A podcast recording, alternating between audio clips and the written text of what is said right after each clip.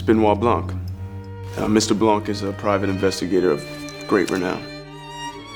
I suspect foul play. I have eliminated no suspects. Will you explain it to us then, Detective? Welcome to the now playing podcast Knives Out Movie Retrospective Series. Something is afoot with this whole affair. I know it. I believe you know it too. Hosted by Justin, Welcome, gang. We got a great weekend. Arnie, I cannot overstate my gratitude to be here. and Stuart. Crew, we've arrived. Disruptors have assembled. This episode will contain detailed plot spoilers and strong language. Now, um, I'm going to record this just to make things easier. We hope you enjoy the show. All right, when's the murder mystery start?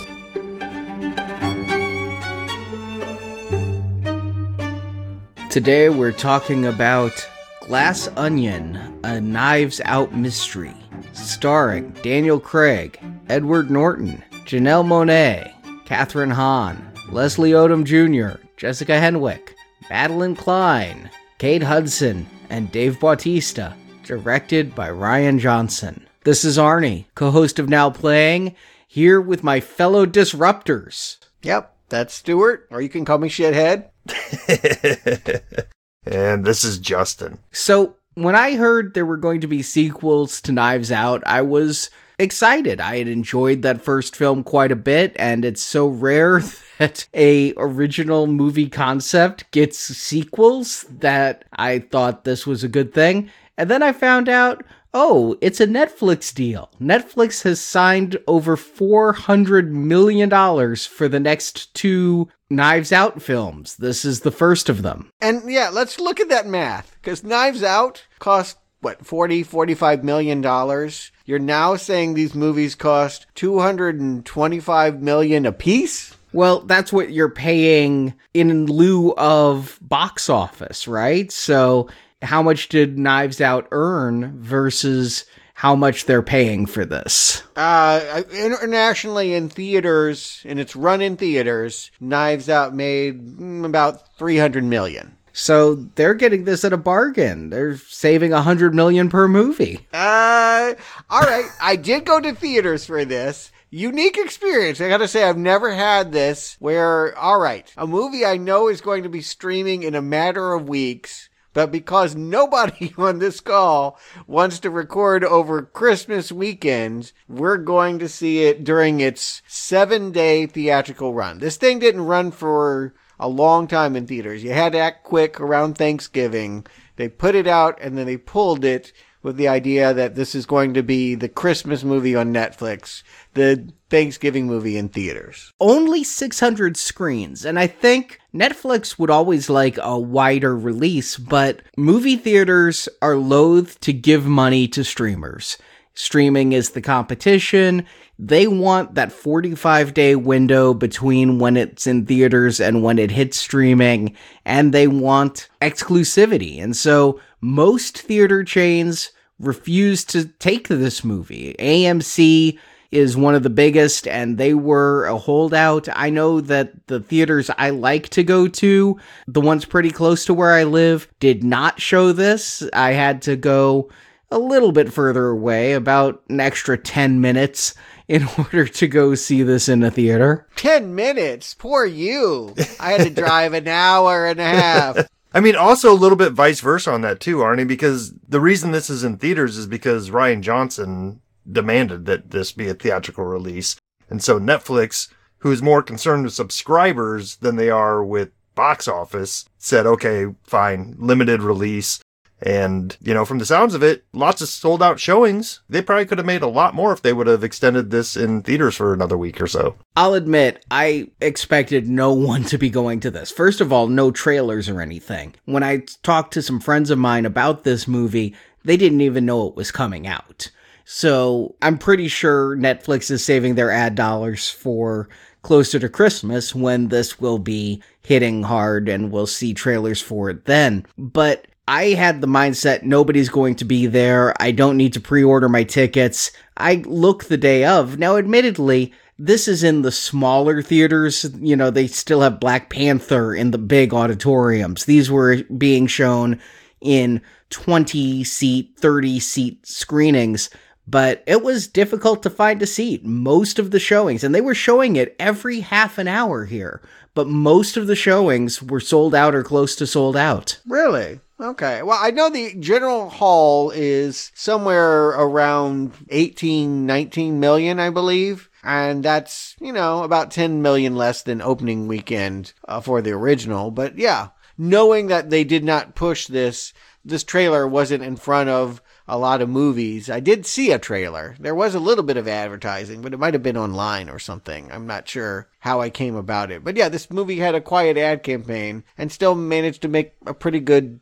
sized coin. I went twice, yes, a lot in gas to go down to the St. Louis area to watch this film, but I felt like I, all right, full confession, I fell asleep the first time I watched the movie. I w- got there, it was not running every half hour. There was a late show, and it was a little late for me, and I kind of nodded off. So I'm like, well, crap. So I watched it Saturday, and then drove back on Tuesday on its last day before they pulled it to watch it again. I also rewatched it on Tuesday because it's a murder mystery. I felt like if we're going to be talking about it here, better watch it twice. And there were a couple of things, a couple of specific scenes I wanted to see again. So, yes, two viewings for me as well. I wanted to go a second time, but I was only able to get out the one time. And man, I don't know if it's just my area or what, but I went opening day Wednesday morning at 11 a.m. And Arnie, you said small theaters. This wasn't in the huge auditorium, but it was the medium sized one, you know, 300, 400 seats. And it was 80% filled at 11 o'clock in the morning. So I was wow.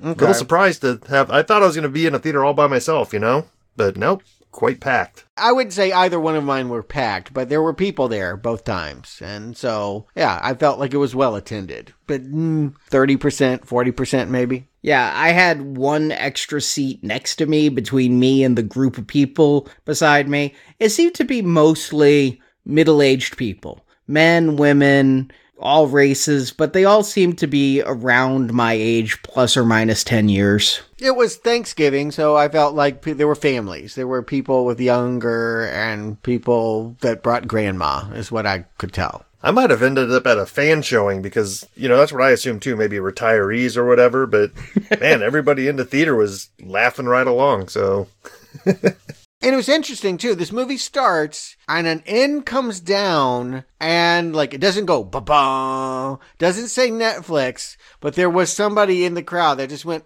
Netflix. Like they knew, they all knew, or maybe not all of them, but some of them knew that they could have waited to see this thing stream. But I guess they wanted to be the first, or they wanted to have that communal experience, or they wanted to get out of their house after Thanksgiving. I don't know what, but yeah, it doesn't necessarily seem to be a stigma to know that this is streaming. Some people still want to go to the movie theaters. I think Halloween had a similar reception. Halloween kills, Halloween ends. Maybe the movie theaters aren't going to die. Have you seen ticket prices lately? I'm just saying that you would think that everyone would have waited a matter of weeks to watch and have the same experience at home. Well, it goes back to the fact that this was only on 600 screens. That means everybody had to be compressed. That's like a quarter or less of a normal wide release film. Yep. But they still, again, they still pulled in, you know, a decent box office size for 600 screens to pull in almost 20 million is pretty good. Yeah, they came in third for the weekend. I mean, that's really good for something so small of a release. And this also, I mean, it played at film festivals. It had good critical buzz. There is talk about it going in all categories for the Oscars this year. Uh, certainly, they're going to try again for original screenplay. My hopes were up. I'll just go ahead and say goodwill for that first movie. Fingers crossed. I really wanted this one to be good. It's kind of my last best hope as we get nearing to the end of the of the year to find like a movie that I truly loved. And so I'm hoping Glass Onion is it. Although I got to say, Glass Onion. This is the title of your movie. sounds like a crappy lounge, right? From the early 80s. Well, you're not far from the truth when it gets into the movie. Hmm. But yeah, and they had to put a knives out mystery there. They didn't trust the hmm. audience to know. You know, it's not like Goldfinger said a James Bond adventure, but here they're going to tie it all in together, kind of like Solo, a Star Wars story. It's worth pointing out Knives Out and Glass Onion are rock song titles. Knives Out is a Radiohead song. It was a single. I think people might know that song.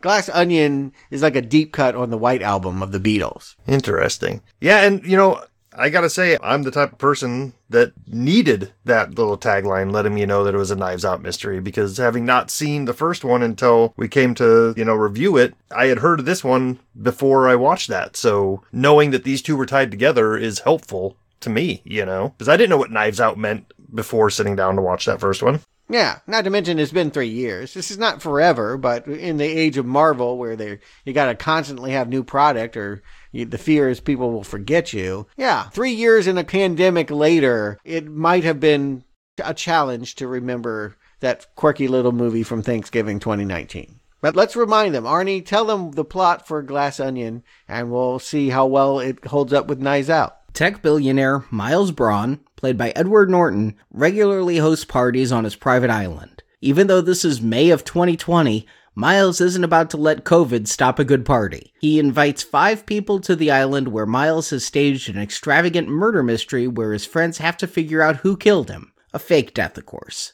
Those friends are men's rights activist, YouTube star Duke, played by Dave Bautista. Duke brings along his girlfriend Whiskey, played by Madelyn Cline. Connecticut Governor Claire, played by Kathryn Hahn. Former model turned sweatpants designer Birdie Jay, played by Kate Hudson, and Birdie brings along her assistant Peg, played by Jessica Henwick. Miles' lead engineer Lionel, played by Leslie Odom Jr.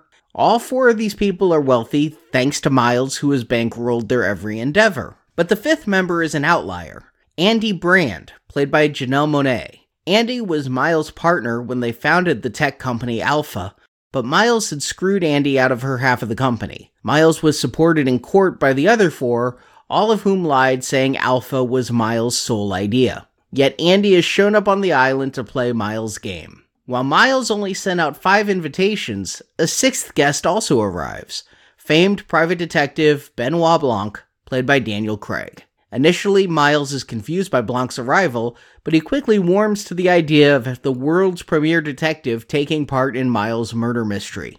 That is, until Blanc solves the murder mystery before the game even really began, leaving the guests with a weekend of nothing to do. Blanc fears a real murder may occur as all the guests have a reason to want Miles dead. Andy's reason is obvious she was screwed out of the company. Governor Claire is being coerced by Miles to approve an experimental clean energy power plant. Scientist Lionel is equally being coerced to sign off on this new energy source, despite it being highly flammable and not thoroughly tested. Birdie Jay had her sweatpants made in a sweatshop, and Miles was making her take the fall. And Duke wants to be an anchor on Miles' news network, but Miles doesn't want the controversial streamer to taint the channel. Yet, while everyone seems to want Miles dead, when a real murder occurs, it's Duke, not Miles, who falls over dead. He's seemingly poisoned, but he had been drinking from Miles' glass. Was Miles the intended victim? Fortunately, Blanc is on the case, and has been on the case. In a flashback, we discover that the Andy on the island is an imposter.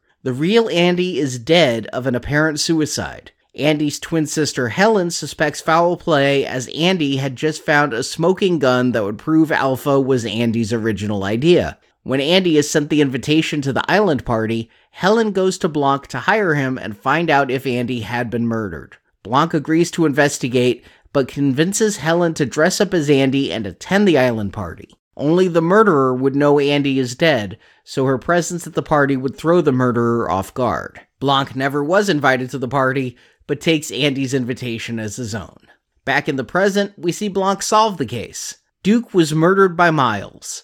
Duke knew Miles was at Andy's house. During the weekend party, the news breaks of Andy's death, and Duke correctly assumes Miles killed Andy. He tries to use this information as leverage to get the news anchor job, so Miles switches Duke's glass with his own and kills the YouTuber. Miles points out all this evidence is circumstantial and won't hold up in court, so Helen, now revealed as not being Andy, sets fire to Miles' beach house, and as it's run by the experimental power source, the house explodes, taking with it Miles' hope of owning the energy source of the future. And Benoit Blanc moves on to his next case as credits roll. As we get started, I gotta say, I haven't seen this yet. I was prepared. Hmm, feels a little early, but they're on the cutting edge here to actually go back to May 13th, 2020 right as the pandemic's happening. Have you guys seen this? Have you gotten nostalgic for masks and quarantines and pods yet? it, it felt weird, right? Like I know the pandemic's not technically over, but the scenes here early on were like, "Whoa, yeah, remember COVID?" Mm. I mean, yes, I do. yeah, as somebody who's still working from home, I remember it very well. And as people who go to the office are still catching COVID. But yeah, it was kind of funny to see. Like, I remember when delivery men were staying six feet away. And so when Kathryn Hahn is like throwing her coat over her face to sign for a package and all of that, it is a little bit retro. It's set in May of 2020. So that would be about two months into the pandemic. This is when, if you remember, we were still washing our groceries after we brought them home. Yeah, rubber gloves and people going to the store in hazmat suits at this point. Mm-hmm. Yeah, it's an interesting thing to dramatize. And congrats for them for taking this on. I think it helps color the whole idea of yeah uh, that isolation that if you got a puzzle box in the mail you would think you'd be like cute but i'm not going to greece right now but these five individuals are going to break quarantine because they are good friends with a billionaire and walk me through this i mean we'll get a lot in this movie about their history but why is he so rich because he started the company called alpha and Alpha is an ubiquitous tech giant. There's the Alpha car, Alpha Tech. Mm-mm, no. It says that everything started that he just faxes crazy ideas all the time. Uber for biospheres, AI for dogs, things that are like, okay, what am I supposed to do with this? But the one that took off that when he started doing this, the one that got Alpha off the ground before it was anything else was child equals NFT question mark. NFT? Well, no, that wasn't the first. That was one of the many crazy ideas he faxed. What the very first thing was was an app called Alpha. Now, what does that app do? They're not going to get into the details of his business, but you know, we're supposed to take him as like an Elon Musk type. Yeah, he's the personality, Andy's the brains. Right. This was a collaboration. We'll find out that he, in fact, is not the idea man, but the marketing guy. Like he takes other people's work and polishes it and passes it off as his own is the reason why he'll be so contemptible and why someone might want to kill him. But this is interesting because he is hosting his own murder. And because we know that this is a Knives Out movie, I'm fully expecting I don't know. It reminded me recently when we watched Fletch, the idea that someone might actually want to be murdered or is hosting their own murder party. You wondered what the angle was here. I thought, and I just had misheard this somewhere, but I thought that this entire plot was that Edward Norton as Miles was hosting his own murder mystery, but then he'd actually be murdered. I expected Edward right. Norton to be basically a cameo in this film. Of course. Yeah, he has to be the one to die because, again, the movie last time, Harlan was the thing that uh, had made all the other people rich. We had all these satellite people. You had the guy at the center die right away, too. I want to point out within the first minutes of the movie, we had a death. This is going to be structured very differently in that it's going to lead us to believe we're going to the murder of Edward Norton, if you even know that Miles is being played by Edward Norton. I mean, it will take an hour before anybody drops, and it's not Edward Norton. I love this opening though, where the invitations are sent out for the island party. It introduces us to all of the suspects, presumably, of the murder, all the people coming to the island, and because it is COVID, they're all on a group call, and the way that they use split screen, it's kind of like Zoom, but it's more inventive because they'll do triangles and different shapes with the split screening going on here. And instantly I know the vibe of the first Knives Out is back because I'm laughing my ass off when it's Duke, Dave Bautista's character, his mom is the one solving half of the problems by screaming in the background, It's a Fibonacci sequence. and it's also the script, you know, giving us what we want, which is to feel like we're part of it. We feel like we're there helping solve this mystery box as well to a certain degree, right? And it's also informing us of all these suspects, what their level of intelligence or, or not will be. Yeah, I feel like some characters make a bigger impression than others, right? Like, let's start with Claire. She's the first one we meet and the one that I never feel like I know. Kathryn Hahn is usually a big comedic presence. You know, she had a, a big role in WandaVision. So big, I think she's getting her own spin off there. But I don't really get her at all. Like, she's basically an environmental governor from Connecticut who, I don't know. Like, I feel like some of these people are obviously contemptible, and her, I don't know why I should hate her. She and I feel the same way about Lionel, the scientist. We're introduced to him being defensive of Miles, saying, you know, is Miles crazy or is Miles a genius? That child equals NFT idea paid for an entire building. But why is he contemptible? He is fighting against Miles, who is trying to pressure him to greenlight a new energy source. Yeah, we don't know it in those moments, but we can see he's working in a giant, it looks like a space shuttle hangar or something like that. And he's got a, the argument is the fuel he's making is not ready for a manned flight. Right. And, you know, like you said, sir, we don't know it yet, but both of these characters, you know, feel like they're doing the right thing. But at the end of the day, when push come to shove, they went with money rather than doing the right thing. Yeah, I but I guess in Knives Out, it was pretty clear from the introductory scenes of all the characters, they had some huge flaws, right? They were full of sin and vice and were people you wouldn't mess with. You were worried about them. And yeah, these two feel kind of nice and I don't know. Like like I can't imagine them wanting to hang out with Birdie Jay and Duke. Yeah, they are much bigger personalities and I think they're just playing it broader. That Kate Hudson is here playing so big as this airheaded model turned fashion designer of sorts and who's in trouble because she used racial slurs ignorantly on Twitter. All the time. Uh, that's the latest one. That's why her assistant took away her phone. But she was running a fashion magazine, and apparently all that gets said, I can only imagine it's blackface, but she did some quote homage to Beyonce that was taken the wrong way. For Halloween, yes. I can imagine how Kate Hudson doing Beyonce would be wrong in so many ways. that character is great because I mean she is airheaded and you don't feel like there's any malice behind her accidental racism, but here she is constantly spreading it. Yeah, it's it's not with malice, but yet there's just a blackness in there if that inherent racism is what comes out so casually. and then you get Dave Bautista as this former Twitch streamer who had been hawking rhino pills.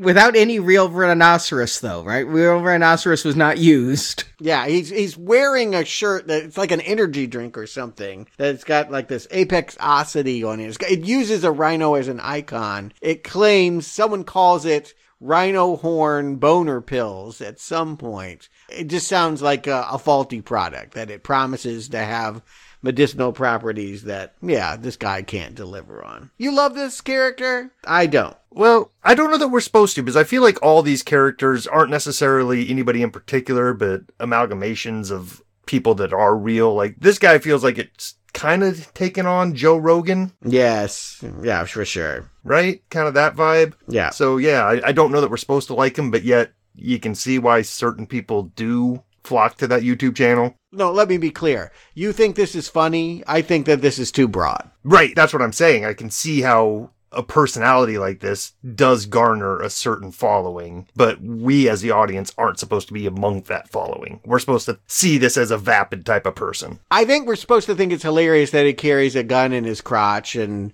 is just like this over the top. Like, I don't know. Like, I just, eh, rubs me the wrong way, this guy. I don't think that this line of attack is particularly sharp. It isn't the greatest commentary on media personalities. It is not as sharp as the way Knives Out deconstructed families and the politics of 2019, but I am enjoying these broad characters. I definitely enjoy Birdie Jay and Duke a lot more than Lionel and Kathryn Hahn's governor.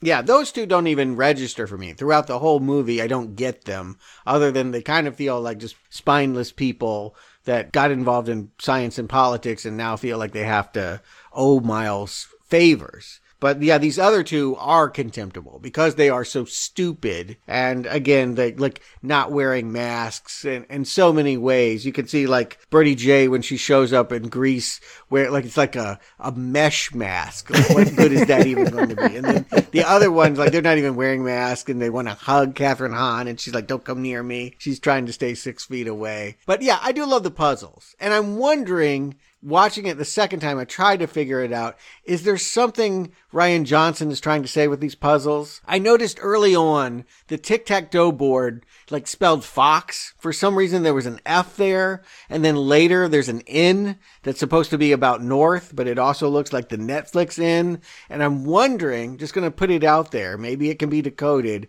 if he's talking about the distribution of this movie and how it wound up like not being a Lionsgate sequel, but a Netflix movie. It feels like there's something there with all of these projections and, you know, there's a music box at some point. Yo Yo Ma gets involved. I could tell you a Fibonacci sequence, but I don't know enough about stereograms and compasses to decode all of this and fugues. It also feels like something we won't know until at least the next Knives Out movie's finished and Rian Johnson can come out and tell us those type of things. Will there be a commentary track on Netflix? Like, because eventually, like, I, I don't know, will they put this out on disc? Netflix stuff has come out on disc. Usually it's a year after it premieres on Netflix.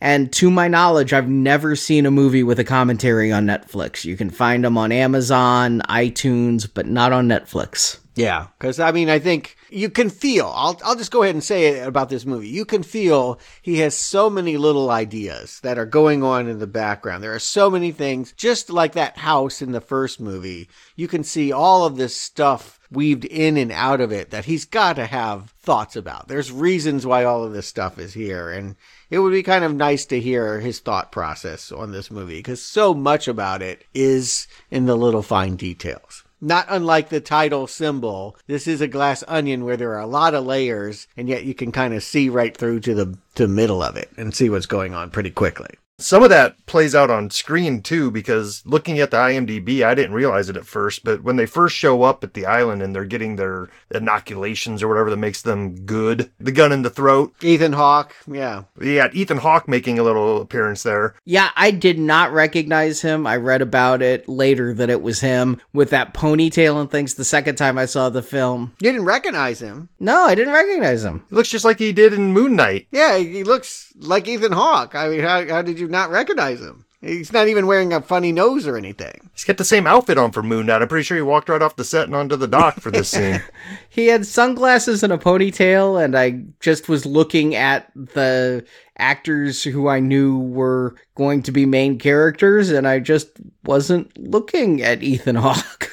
But the joke of this is, is that in, if you can imagine in 2020, someone already has the cure. I mean, again, it plays into that whole conspiratorial notion that the, you know what, COVID was a plot of somebody's. And so that, yes, that Ethan Hawke can run up and zap you in the mouth and say, you're good, no more mask. There's no more COVID for you because you're, you're connected to the rich guy again talks about uh, the privilege that we're about to step into this private island that they all those puzzle boxes opened up to an invitation asking them to come to this private island to a literal glass onion. And there was one other person that got this. It's worth pointing out. It's a very brief scene, and she has a very different attitude as to how to get to that invitation. But we do see Janelle Monáe. In this case, it is Helen, though we're led to believe it's Andy taking a hammer and busting open that box.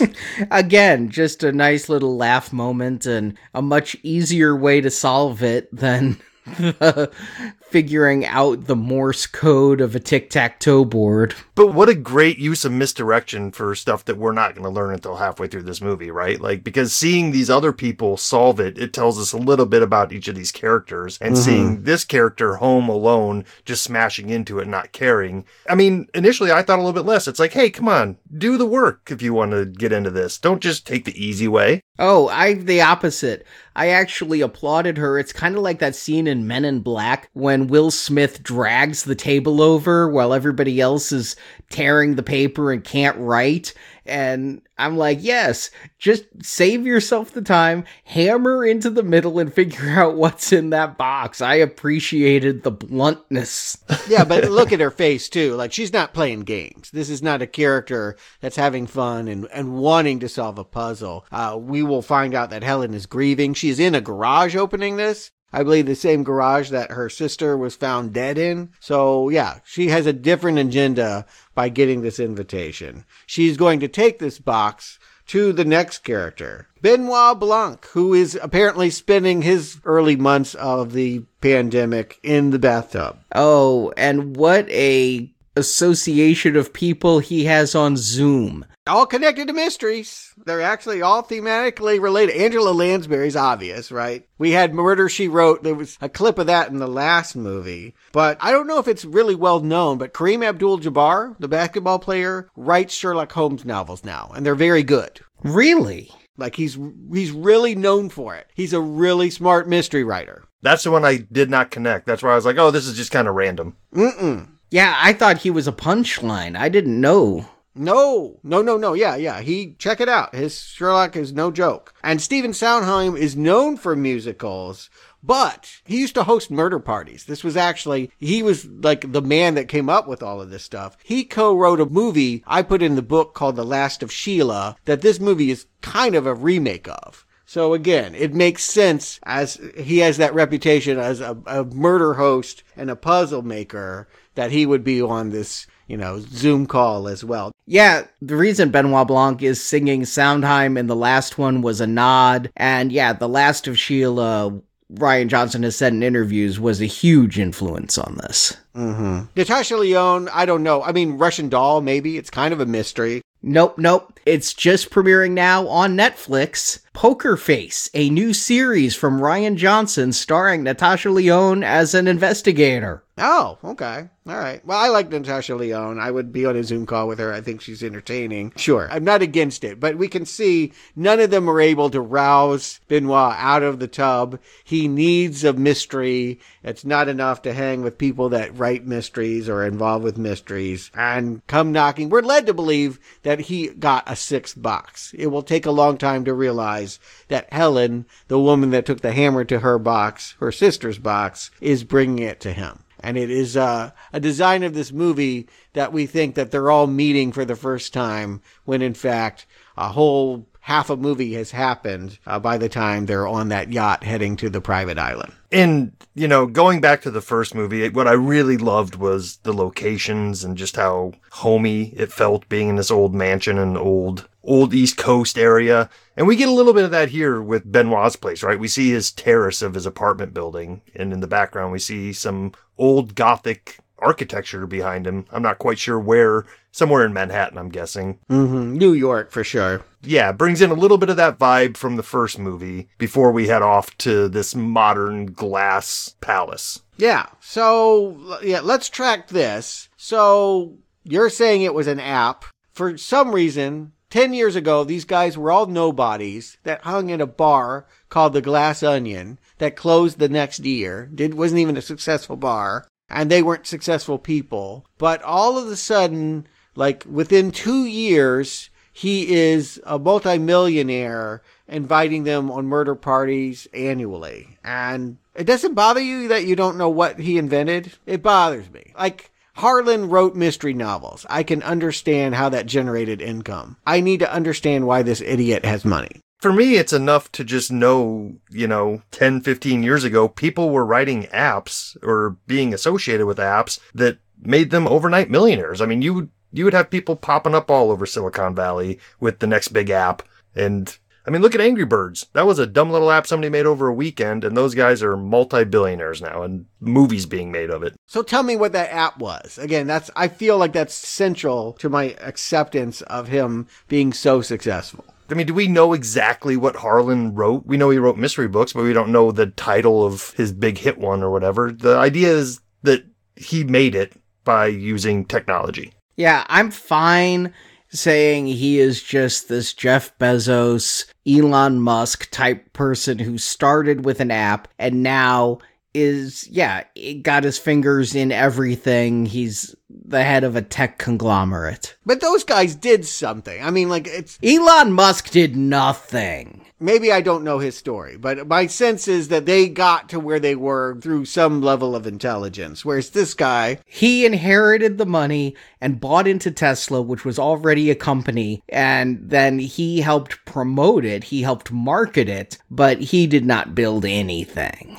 Okay, so maybe it's specifically Elon Musk that they're ribbing here. I can say this much: yes, lots of people have had overnight success, and maybe it's unfair because I don't know they they didn't work that hard on the thing that got them billions. But this guy that we're going to be shown here is a blithering idiot. Like we'll find out that he really doesn't understand anything. When we see him in the flashback, he's literally wearing the outfit that Tom Cruise was in Magnolia. I think we're to think of him as that character, literally. And I just, it's hard for me to buy that that is Steve Jobs or Bezos. Like I I see those individuals very differently from somebody that's all flash and no brains. And when he speaks, when Miles speaks, a couple of times I caught it. I'm like, did he use the wrong word there? Or I must have just misunderstood what he said because that's not the right word.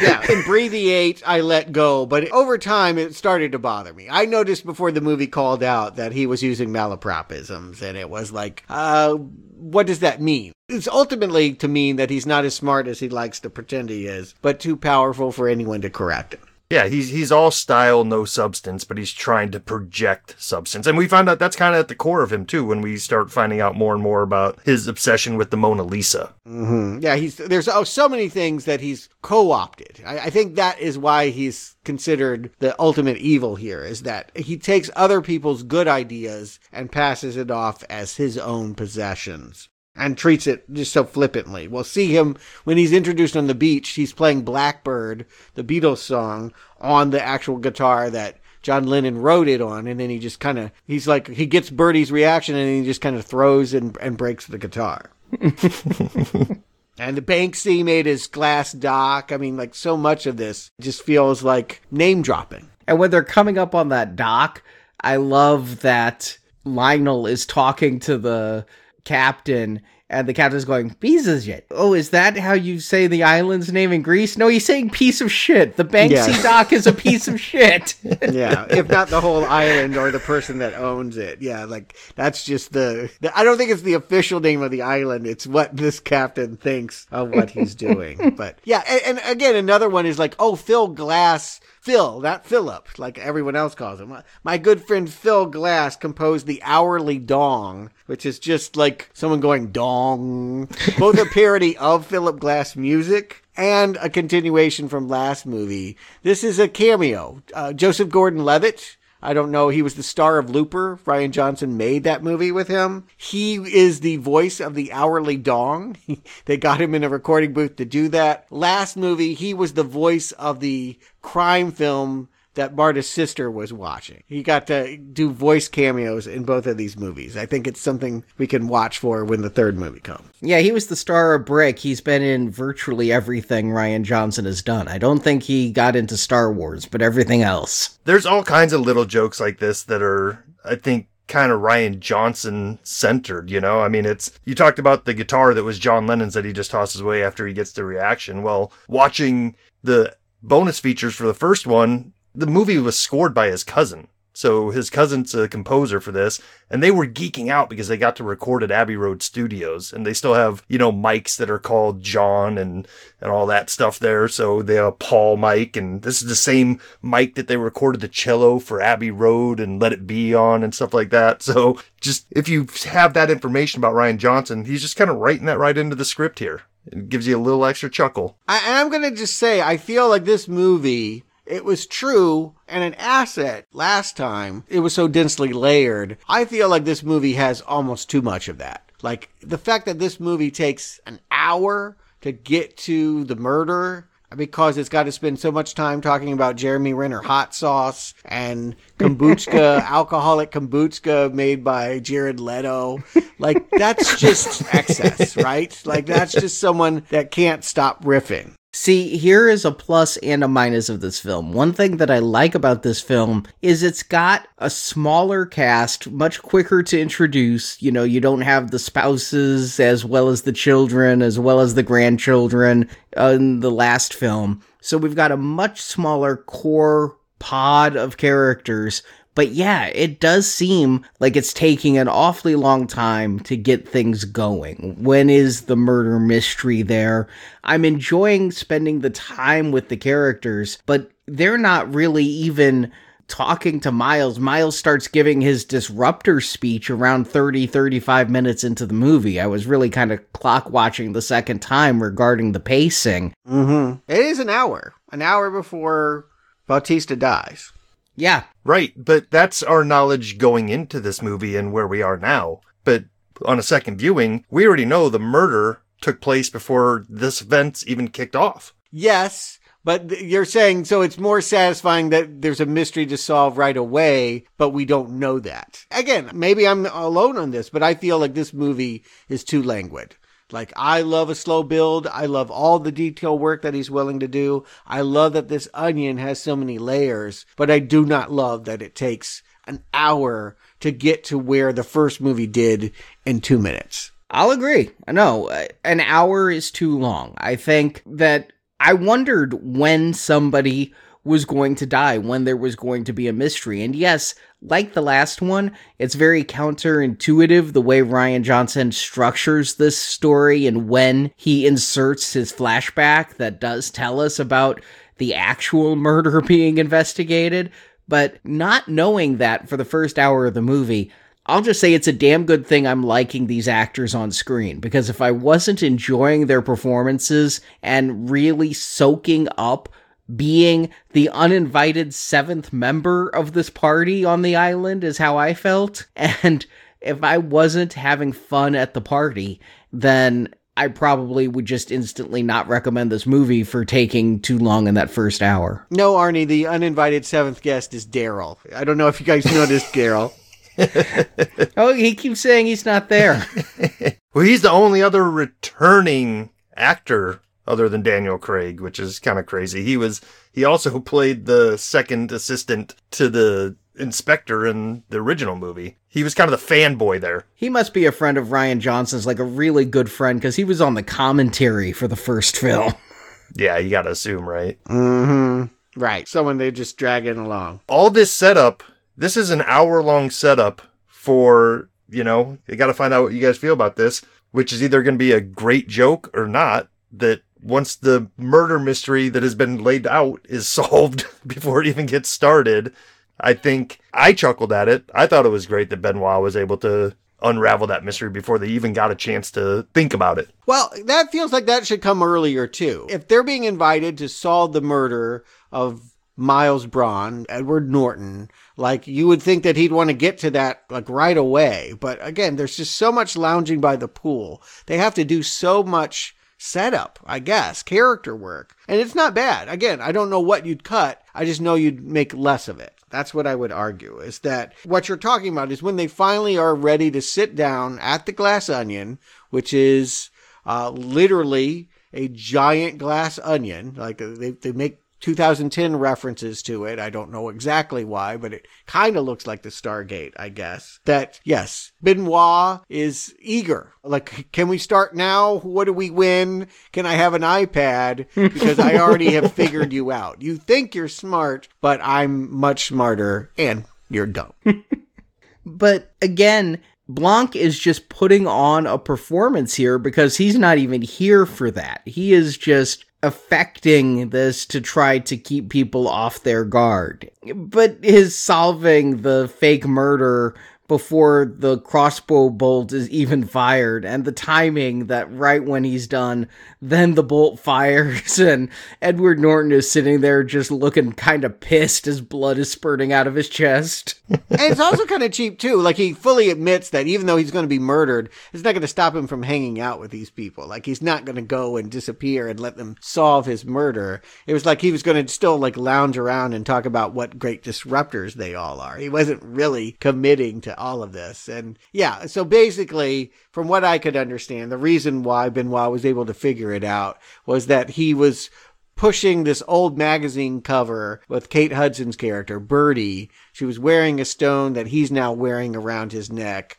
She was sat in a position where she was directly behind the glass sculpture that is firing the crossbow. Uh, these are little tips. I don't know if we could have picked it up or anyone could have picked it up. But the point is, I think we're to think lesser for Miles because he thought it would take all weekend and it took a matter of seconds. And also, because he hired someone to write this murder mystery. This wasn't his murder mystery. Gillian Flynn, the writer of Gone Girl, who did all of those puzzles, if you remember. And he talks about when discussing with Blanc, how did Blanc get to the island? He's like, my puzzle maker only had time to make the five boxes, so there was not a sixth box. So it's called out later but I did catch it the first time that like he's not doing any of this. He hires someone to make puzzles. Yes. And it also sets up a mystery that was true in the first movie. Why is Benoit Blanc here if, you know, a mystery person has invited him? The host of this island did not know he was coming, pulled him aside, and is like, I did not make a box for you. So what does that mean? We have another person that has mysteriously hired Blanc, and could they be the murderer that's going to, you know, engineer the real murder, not the fake murder with the squib of blood that comes with the fake crossbow?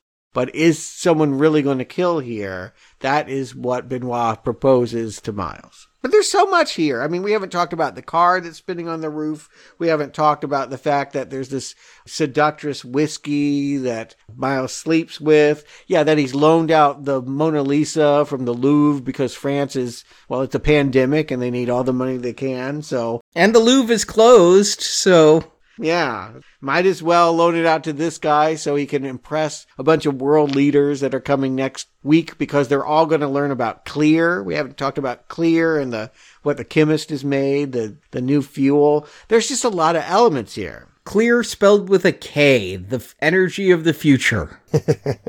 I mean, this feels like a lot, right? Like maybe too many elements. It's not that there's too many elements. It's that they have to go through all of this before we can get into the mystery. And that's the problem. The fake mystery and the real mystery when Bautista goes down is one hour. And we needed to have this integrated better. I don't know. I feel like we needed to learn more about these characters as we're going along. So I think the pacing is fine. You know, we, we don't know any of these characters at all. And by time Bautista goes down, we understand who most of them are and what their motivations might be and how they're even connected. You know, at first it just seems like a diverse group of people that why are they even here together? I don't know. I feel like I get too much of Duke and Birdie and not enough of Lionel and Claire. I'll agree with that too. I mean, Stuart, you and I are seeing the same movie, but it's bothering me less than it seems to be bothering you because I'm having a good time. I mean, I'm calling it out as a problem. I'm not going to say that it's uh, not recommend. I'm just saying that I can feel the strain of this movie. Like, it's not enough just to be cute. Like, we need to be doing something. And I feel like this movie is coasting on its in jokes and its little digs when we really need to be getting into it. Like uh, the other mystery that's happening, it's worth pointing out, is the fact that Andy is there, or Cassandra is actually her real name, and named so probably because in Greek myth, Cassandra was the seer of the future, and she is the one credited with at least, uh, she's half the genius of whatever Alpha has done. She wrote on some napkin, and boy, I wish I understood this, but she came up with something that was so great that she wrote on a borrowed napkin that it is foundationally like court of law important that whoever holds that napkin owns the company. Yeah, I mean, I think they do good shorthand here by saying Miles Facebooked her because most people seen the social network and would understand that reference of what happened to Andrew Garfield in that movie getting screwed out of every penny. And that's what he did to Andy. And he did it by saying Alpha was all my idea in the first place anyway.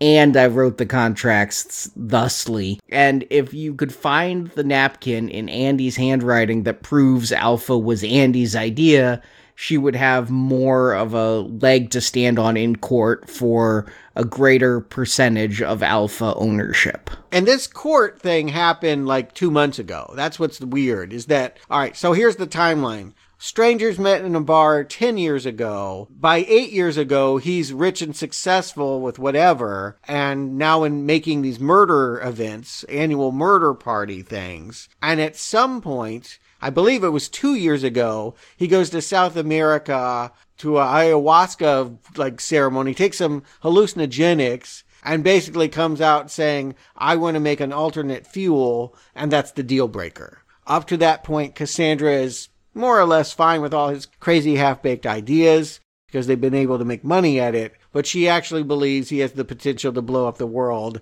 and is willing to walk away from the company because of it. How she gets screwed out of it, you say it's good shorthand. I say it's bad shorthand. I actually find myself angry that I can't understand how this, what's on the napkin, how did she get screwed, what did they make, all of that. There's too many references to hot sauce and not enough, like, fine details about what went down. But the hot sauce is a good joke. eh, I mean, you better be here for it. I'll put it that way. It better be a great joke because that is where the movie lives. And I think it's a, both a strength and ultimately a weakness of this movie is that it would rather spend time spoofing the idea of celebrity tie-ins than to explain these character details. So, Stuart, are you saying that you're not buying Miles's motivation here? Like, don't you get that he's a fraud and he's afraid everybody knows he's oh, a yeah. fraud? Okay. But a good movie, a really good movie, like the one last time, gets into the details. A sloppy movie is like, eh, I'll just be funny and make references. And that's kind of what I feel like is happening here. It's just not a solid character work. I don't like these characters as much. They're either broad or nondescript, and their relationships to each other for all the time that we're spending here, it's mostly to ogle cars and to thumb our nose at one percenters. It does not feel particularly tight. I'll say this I give the conceit of Miles' motivation. I'm with that. I don't need anything more other than that he screwed Cassandra out of her part of the company, and that's a big deal. What I'm having a little trouble with is these friends now, this friend group now. Even when we see it in flashback, it feels like a group of people that would never really gel together as a friend group. Right. Or go on to be as successful as they are. Where they like to call themselves disruptors. Bautista even says something like disruptors a symbol. I think that's some kind of Marvel joke, but like the idea, I mean, okay, maybe the substitute teacher could be a great chemist. Like, I'll go with that.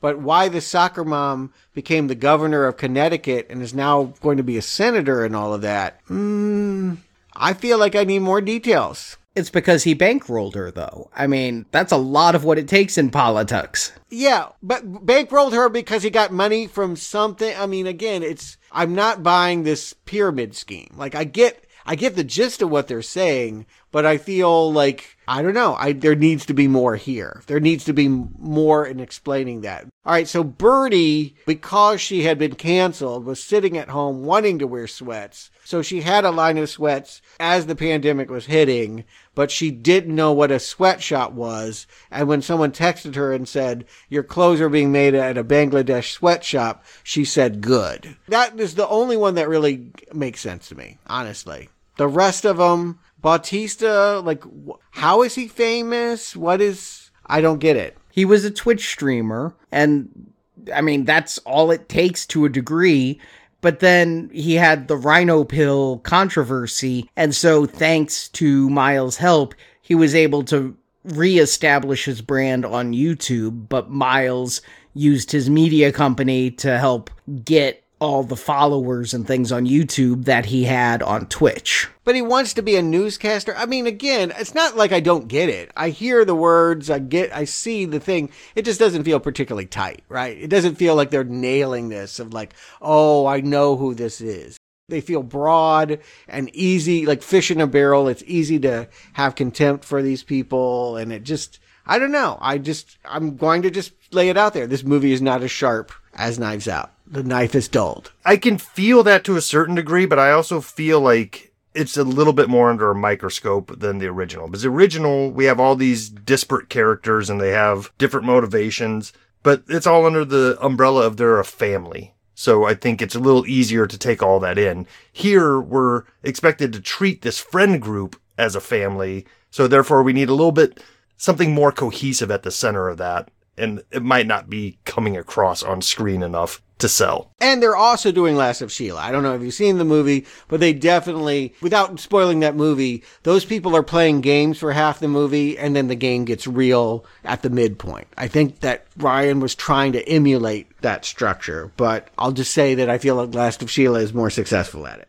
And I'm kind of down the middle. I see all your complaints, Stuart, but I also think this movie, especially on Netflix, is being aimed at repeat viewings. And so when you find out, like Justin said, that this has been an investigation all along and that the murder happened before the first frame of this film began, then you can rewatch and start really looking into how was Blanc investigating these people. It, you know, initially it seems like Blanc is just observing what he's gotten into without really having motivation for doing so. But once you figure out that, then on a second viewing, it really helps tighten, I think, this first hour up. I mean, yes, they need to have a leisurely long day because we're going to replay it. We're going to actually have the second half of this movie be the same as the first from their point of view. And it's not Benoit that's doing the investigation. It is Helen. And that's the big twist. So let's just get to it. So, all right, when the murder thing flops and Benoit spoils it all, they're all like talking about maybe leaving. And again, people are glaring at Cassandra, being like, why are you here? Are you mad that we testified against you two months ago? Deal with it. And then all of a sudden, Duke grabs his throat, falls into a glass table, and is dead. And we now have go back. Benoit says the only person that can explain this is Helen. And we start with the idea that he's in the bathtub. Hugh Grant is going to open the door. I guess we're finding out that the Benoit is coming out of the closet. I think we knew from the love of show tunes it was kind of heading that way. But that's a cute little joke that he and Hugh Grant are coupling together during quarantine. And the twin sister of Cassandra comes with her broken box. So this is the burning question that I have, and you guys have seen it twice now, and I'm hoping you have a good answer for me because otherwise it's a gaping plot hole that I don't know that can be fixed. Mm. But why did Miles send a puzzle box to Cassandra, knowing she was dead? Right. Right. No, no. Well, he might have sent it before he killed her. He also might have said it to cover his ass as an alibi to be like, oh, I didn't know she was dead. Why would I have sent her this expensive puzzle box? But to your question of if they have been in litigation for years and she was cut out of the company for so long and no one has seen her for so long, why she would still be invited, I don't get it. Right. Like just the reaction of the friend group. Like Mhm. they were all surprised that she was there. So Right. Yeah. If you had just testified against her in court, you would not expect her to get an invite with to be on the same yacht as you to go to the same party. right. And they would have cut her out as soon as she had been cut out of the company, right? You don't keep inviting your enemy to your hangouts. But I mean, even at that, I could see possibly using this weekend as, uh, you know, a way to try to mend some fences. Okay, I can see that. But if she was dead, why send her the box? That's the only thing I don't understand. Well, watching it again, you definitely see that Edward Norton is who is the killer. Let's just get there on that. Miles is very stunned to see. So does he know that this is Helen? Or does he think that Cassandra woke up while being fumigated? Because what he did was he drugged her and left her in a car well, with the engine running. The garage was, you know, she was going to die, but maybe he thought it had failed. Right. That's the way I read it, is that he assumed that he failed at staging her suicide. I wasn't quite sure on that. That one I was a little bit baffled by is did he know she was dead and you know the whole point of having Helen show up as Andy is to throw the killer off guard and yet nobody seems thrown off guard by it. Here's another thing I couldn't follow, and, it, and there might have been some lines to it, but two viewings. So Andy is found dead. Who called the sister, and why wasn't the story breaking then? I'm not sure who called the sister, but Benoit told her not to notify anybody, but she went right to him somehow. And Blanc said he could pull some strings and keep it out of the papers for a couple of days. Yeah, but how did she find out about it? And not only does she find out about it, but she knows her sister had like sleeping pills in her s- system. So like that's autopsy stuff. Like it's just not as tight, guys, right? This is just not as good. Yeah, the actual murder is much sloppier than the original. Yeah. Now, don't get me wrong. I like Janelle Monáe a lot. I like her music. I like her in Hidden Figures. I think she's the standout character in that. And she is a pretty good Marta villain. I do feel like she's got to play the Marta role here. If that first movie was defined by how much we liked the nurse as she tried to cover her tracks, the idea that we have this twin sister who was actually just a third grade teacher from Alabama who watched her sister become bougie and leave her behind and now has to try and see who did the murder. I find her the most compelling character of the bunch. Yes, she's supposed to be the heart of this movie. And it's the much the way you were lamenting that the mystery didn't kick off early enough. I feel like introducing her as our character that we're supposed to love comes a little too late in this movie. Right, because we don't like Andy. Andy's all aloof, and I mean, she looks stylish and beautiful with the blonde hair bob and all that, but we can't like Andy. Maybe we like her because she tells these people that they're shitheads. But for the most part, I'm not endeared to Andy at all. But Helen, I like. And yes, this is all coming in the second half of the movie. After it seems that Andy has been killed again, you know, she got shot with Duke's gun after he died. And now we're going to find out basically. I guess that's a mystery hanging over this is even though we know Helen is already on the case and is going to solve who killed her sister, she may be dying in the process. I really like the performance here, but she is no Marta. But I feel like, as far as the center of this movie goes, they're kind of replicating that structure as before, with the flashback being what endears us to the character. Like you've pointed out, Stuart, this is coming quite a bit later in this movie than Marta's, or at least it feels a lot longer. It's probably only about 15, 20 minutes difference. But yeah, that she is doing this rich bitch, as she calls it, impersonation in order to play Helen and all of this. Yeah, try to figure out who killed her sister. Now we have a humanizing motivation for a character, and we know the answer to one big mystery why is Benoit on the island? Right, because she just wanted him to go, and it was Benoit's idea to dress her up. And, you know, you have your sister's journal so you can study the way she thinks. And, I mean, it's far fetched as hell. Again, the, the writing in this is just, you know, sometimes Scooby Doo level, but it's fun and I do like their chemistry. It's a lot more Benoit this time. I feel like we're getting to know him. We're seeing him in private life more. I don't know that I'm getting to like him that much more than I did in Knives Out, but I do like Helen. And I do feel like she brings out the best in Benoit in the second half. Yeah, and the way the plot's unfolding, we don't find any of this out about Andy and her sister until after Andy is shot. Well, not Andy, Helen is shot, and we see Benoit shedding a tear. And at first, doesn't make too much sense why he's crying. But then through flashbacks, we get caught up with all this information of the subterfuge and why he's there and who she actually is. And it makes sense. I mean, on a single viewing, I'm following this and I'm on board. I'm like, okay, this is drawing me back in. Even though we don't have a real mystery, now we do have a mystery that we should be following and caring about. And this is when I started to fall asleep the first time, and then why I knew I had to come back. Because I was like, we're watching the same movie again. So on one hand, I feel like I already saw it, but I know that they're learning new things and I can't fake this. So that was why I went back. It was actually, honestly, I think I only nodded off for maybe about three or four minutes. But in this movie's, you know, thinking, that's a lot of time because Andy is going to spend a lot of time running around while Benoit is doing what Benoit did, you know, smoking in the smokeless garden.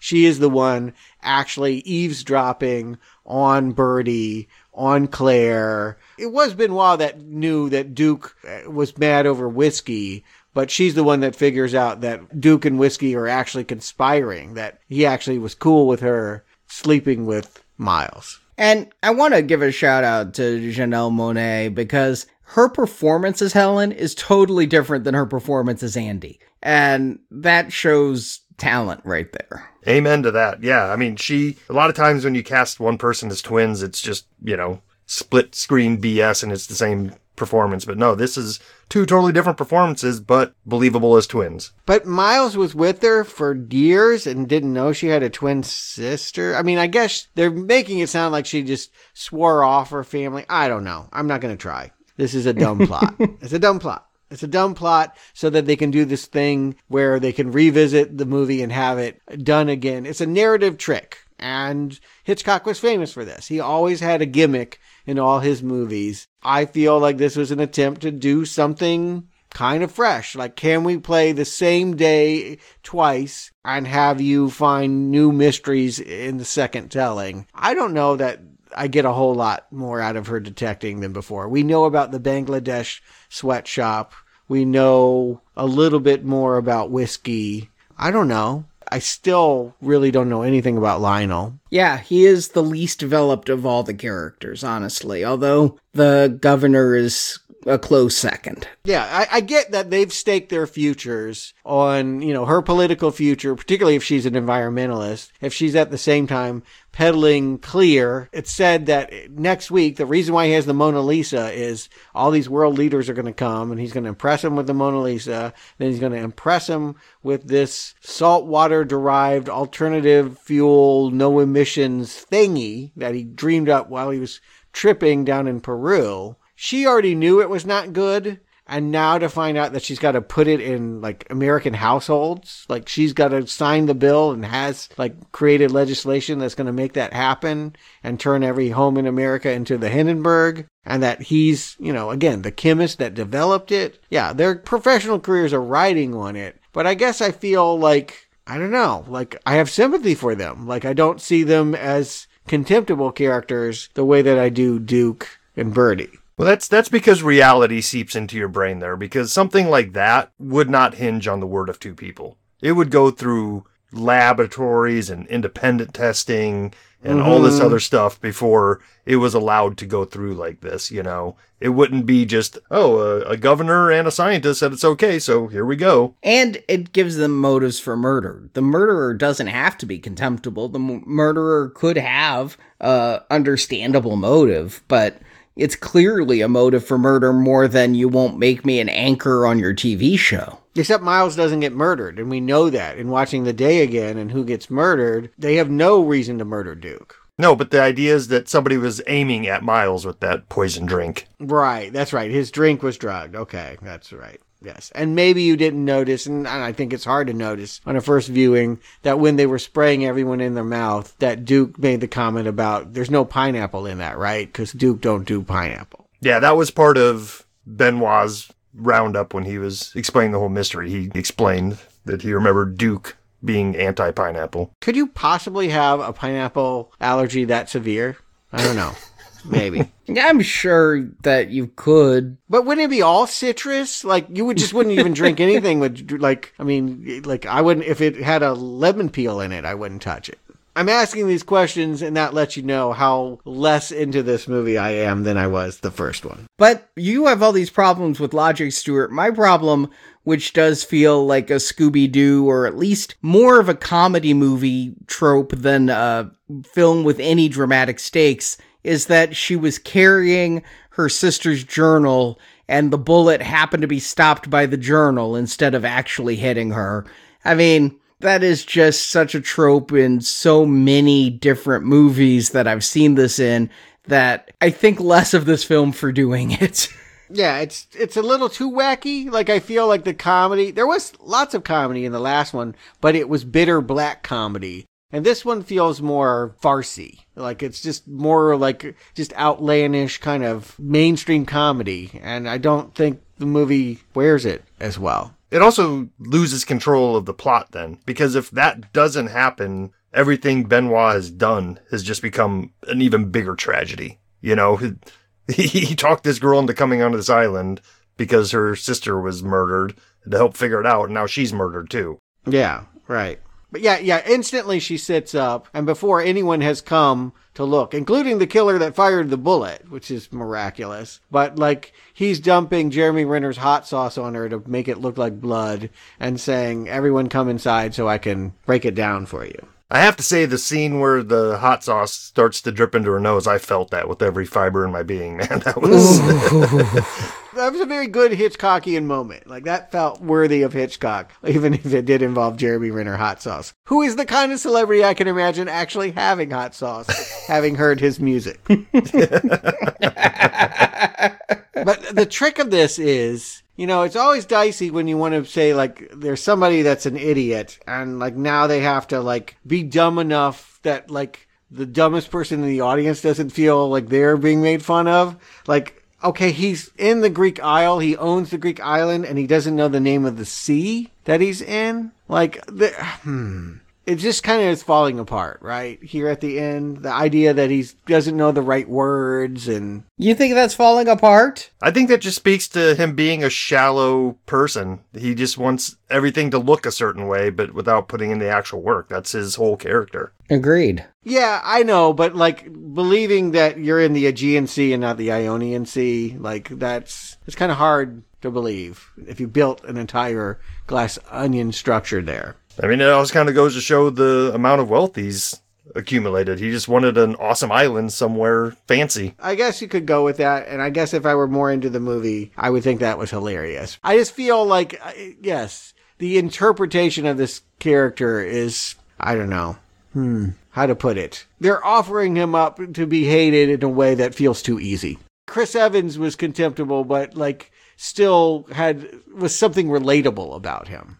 I feel like everyone would have complete contempt, including the people that you know, Elon Musk, you know, like I feel like even the people that he's trying to be, this character is just, I don't know. I can kind of see where you're coming from is that the only thing being offered to us as an audience is, hey, maybe be jealous of this guy's wealth and lifestyle. And that's not enough. Yeah. And then hate him because he uses the wrong words or something. And like, I don't know. It like, they could do better than this. But I do like the idea that she throws the disruptor thing back in his face. What is satisfying, what the case that he made, and it is true, I think, of our age, is that people that disrupt things, again, they, they don't call themselves innovators, they call themselves disruptors, is the idea that they're willing to break the thing First, that everyone wouldn't mind being broken, secretly wants to be broken, but then breaks the thing that nobody they dare to be an asshole, essentially. They do something contemptible and call it brave. And there is a really cool line that Benoit says to Birdie at some point that it's dangerous to mistake speaking without thought for speaking the truth. And I think that's really calling out what is wrong with this culture is that they believe that they're doing something amazing by essentially being shitheads. They're, they're just destroying things that people like. And I love the fact that Helen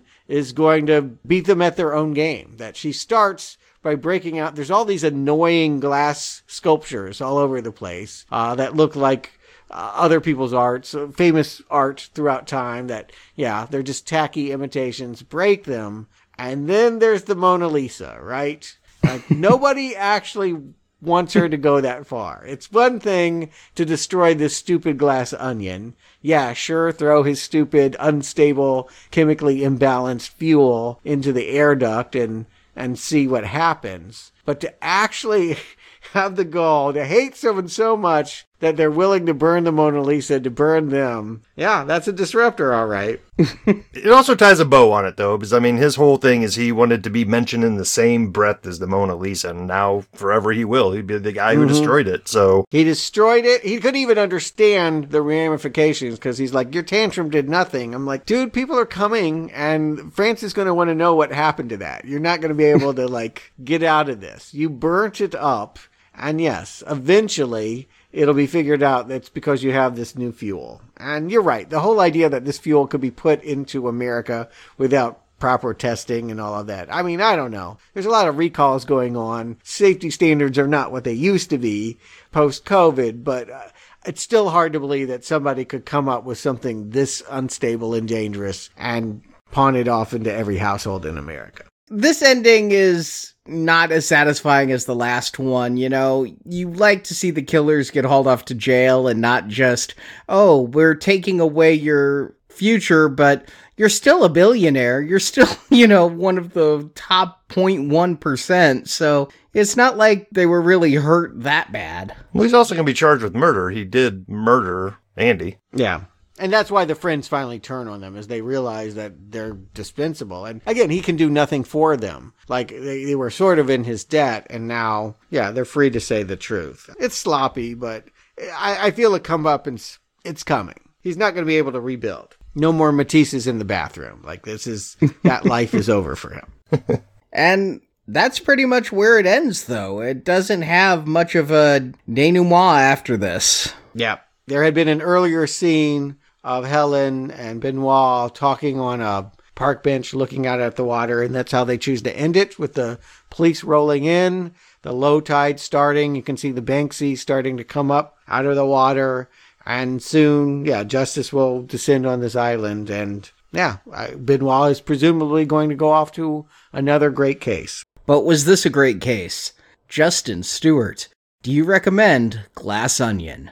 Justin. You know, coming into this, I was in a little bit of a weird predicament because I hadn't seen the first one and I watched the first one the night before I went to see the second one. So within two days, I now have obviously a bigger picture of what this Knives Out universe is, but I didn't know going in. I didn't know what the first movie was going to be about. I really ended up enjoying it. And even going into the second one, I didn't watch many trailers. I didn't know exactly what it was about, but I've put together that instead of following the family from the first movie, we're following Benoit Blanc. So he's going to be our through story. This is what a Knives Out is going to mean. It's going to mean we're following the cases of this detective. And I'm on board for that. If Rian Johnson wants to keep doing this, I'm fine with it. But this one felt a little bit less than the original. I'm not saying I disliked it. I'm not saying I hated it. I'm not saying I think it failed. It just feels like there was some magic potion with the original that just wasn't here. And I'm not saying it's a bad movie because I enjoyed it. I laughed along with it. I followed the mysteries. I enjoyed quite a bit of it, but it doesn't stand up as solidly as the original. We talked about a lot of plot holes. We talked about a lot of things that we can nitpick. And at the end of the day, it just didn't have that same heart. And I think watching some of the extras from the original, Rian Johnson was really talking about the heart of that movie. And I'd be interested to see if he felt like there was still heart here or this is the best they could do in a COVID world, you know? And I think that's what kind of has me excited knowing that there's going to be another one. It's like another shot, another bite at this apple without those COVID restrictions that they were facing two years ago while making this movie. But I feel like that's really, even though the movie talked about it, it's not an excuse for a subpar outing. So I'm excited to see where they go with this franchise. This one I'm still going to recommend, but obviously with the note that it's below the original. Stuart, butter knives out, right? Like it's not as sharp. It's not nearly as pointed in its critiques and its humor. I mean, these characters can be kind of nasty. Don't get me wrong, but the you're right. The heart. Don't forget about the fact that there's amid of all that backbiting, you still cared about a character. And here, I feel like okay, one, the script just asked a lot more. It's a little bit more dawdling. It spends a lot more time on layers of onion, doesn't want to get to the center. And then I also think that this cast just isn't as impressive. Like, I really loved the cast from the first one. And here, Kate Hudson, Dave Bautista, these are not favorites of mine. They're kind of giving broad predictable performances. We didn't even talk about Peg, but like I don't even know why the assistant character is here. There's just a lot of dead weight. There's just a lot of it's a lot of time spent with people that aren't very interesting so that we can feel better about mocking how bad they are. And eh, even Miles, even Edward Norton, I feel like I just wanted him to be more complicated than he ended up being. So he's shallow and somehow somehow Uh, big somehow wound up having too much money and destroying the Mona Lisa. Yes, there is still some sharpness here. I still do enjoy some of that retro murder mystery stuff. I love Last of Sheila, so a pale imitation of that is still going to ride high with me. There's still some political commentary here that's spicy. I'm still a little mezzo mezzo on Benoit Blanc. I'll be honest. He is a bigger feature of this one, but I still feel like the character I liked was Janelle Monáe's Helen. And yeah, I don't know. Like they're going to need to find a Watson for him for the third movie because I'm not in love with Daniel Craig yet. So yeah, it's a lesser movie, but I, I want to be clear. I would give this like a B minus. Like it's, it's okay. It's worth seeing. Mild recommend, but it is a far cry from the original. And I'm much more on Justin's side of the fence than on Stuart's in regards to this, but I see everything Stewart is saying and it just doesn't bother me as much. And perhaps part of the reason is because I do like Daniel Craig in this movie. For the first half of the movie, he is the heart of the film. He's the one who's our point of view character as he's introduced to this motley crew.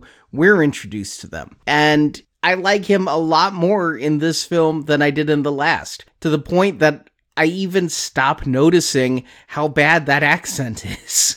It just becomes his voice instead of something that's constantly distracting me. I also I think maybe enjoy this cast a bit more than you do. I like Dave Bautista in a lot of things I've seen him in, and yes, that is quite a bit more than just Guardians of the Galaxy. I've seen My Spy, and I thought he was good in Bond, also with Daniel Craig. I like Kathryn Hahn as a persona. She was great in the Bad Mom series. Kate Hudson, always pleasant.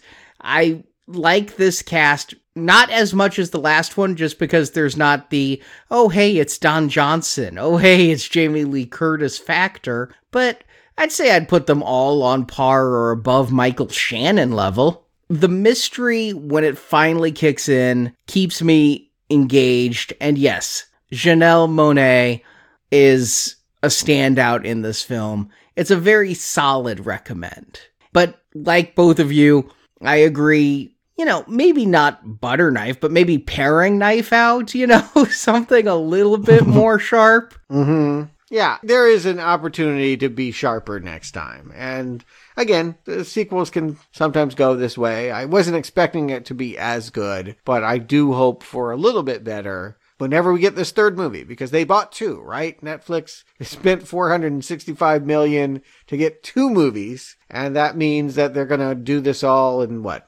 Three more years? 2025? 24 they're calling for it. Yeah, without COVID, I would say 2024, 2 years. Do we know anything? Concept. Does Rian Johnson even know? mm. Good point. I'd prefer to keep it the way I've I've experienced this franchise up to now, is just kind of being in the dark about it. Now that I know what the franchise is and it's it's the tales of Benoit Blanc, that's all I need to know. You know, start hearing who the cast is or whatever, and then just get ready to sit down and watch it. Sure. Yeah, I'm game for it. I'd be excited for another one.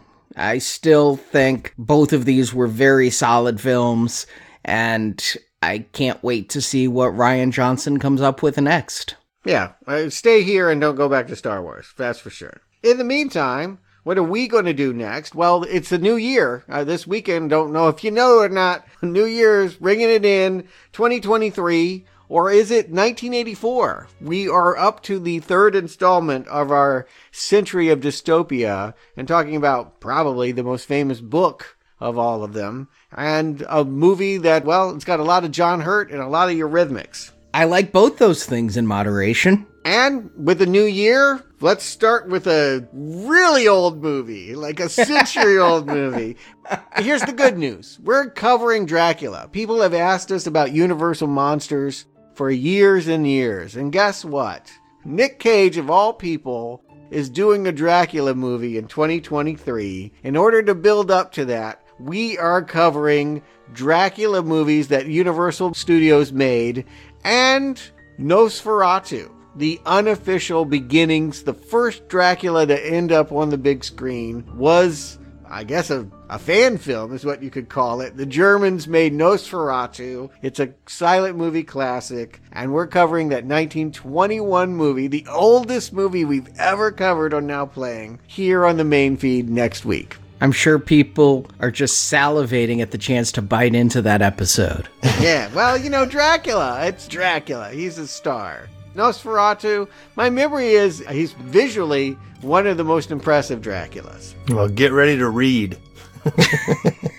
I actually did a Books and Nachos on the book Dracula already, so it's already out there. Isn't Nosferatu a silent film with placards? Yes, it is. Oh, read that, yes. yes.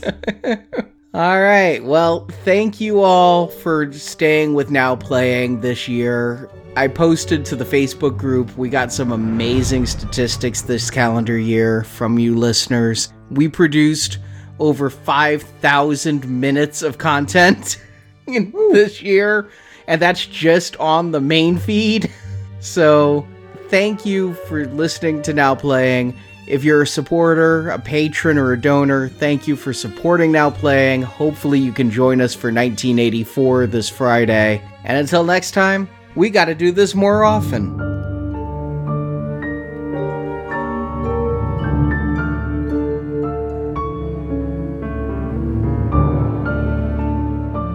Strange case from the start. A case with a hole in the middle. A donut.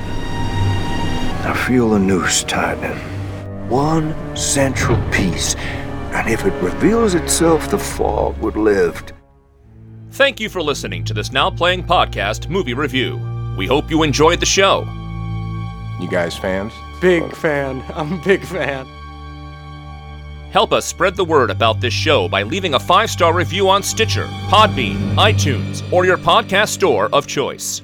You will find me a respectful, quiet, passive observer of the truth. Want more reviews like this one? In the archives section of NowPlayingPodcast.com, you'll find more than 1,000 in depth movie reviews from our panel of hosts. Are you baiting me, Detective? On our site, you can hear reviews for every installment in the world's biggest film franchises, including the Marvel Cinematic Universe, Star Wars, Spider Man, Batman, X Men, James Bond, Middle Earth, Jurassic Park, Fast and Furious, and Transformers. I expect it's going to be about something, if not extraordinary, then at least interesting. Plus, we have individual movie reviews, such as Titanic, E.T., Inception, Big Hero 6, Ready Player One, Pulp Fiction, Apocalypse Now, Doctor Strangelove, and hundreds more. The game is afoot. Hey, Watson? And come back to NowPlayingPodcast.com next Tuesday for another all new movie review podcast. I think this could be the best thing to happen to all of you! Support from listeners like you keeps Now Playing Podcast on the air. You do as I say, and everything will be just fine. You can donate directly by tapping the support button at NowPlayingPodcast.com. So, how about it, Watson? And you can join our crowdfunding campaign for early access to new episodes, exclusive reviews, and bonus reviews. I trust your kind heart. Need more Now Playing? Subscribe to our In Focus weekly newsletter for exclusive digital download giveaways, celebrity interviews, behind the scenes insights, and more. Sign up through the subscribe page on our website and get it delivered to your inbox every Friday. I anticipate the terminus of gravity's rainbow.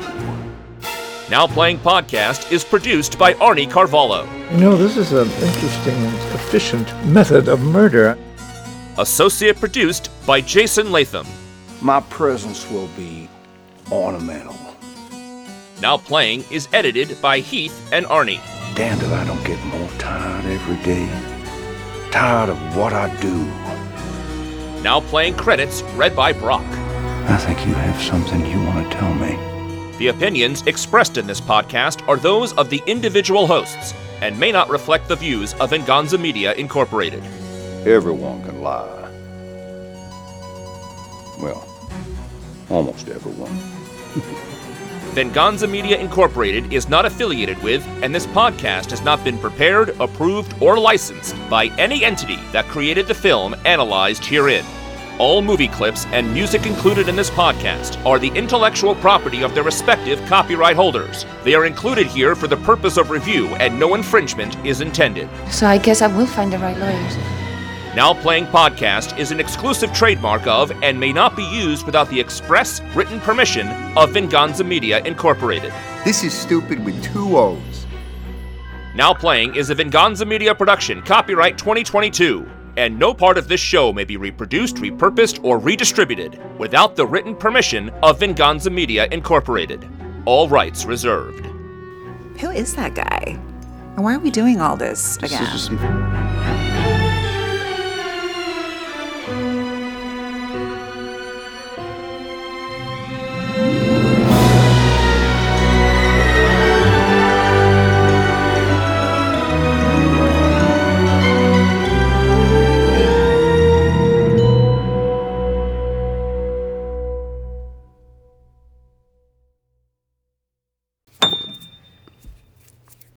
She's going to take this box to the next character. Why do I want to call him Benoit? Benoit.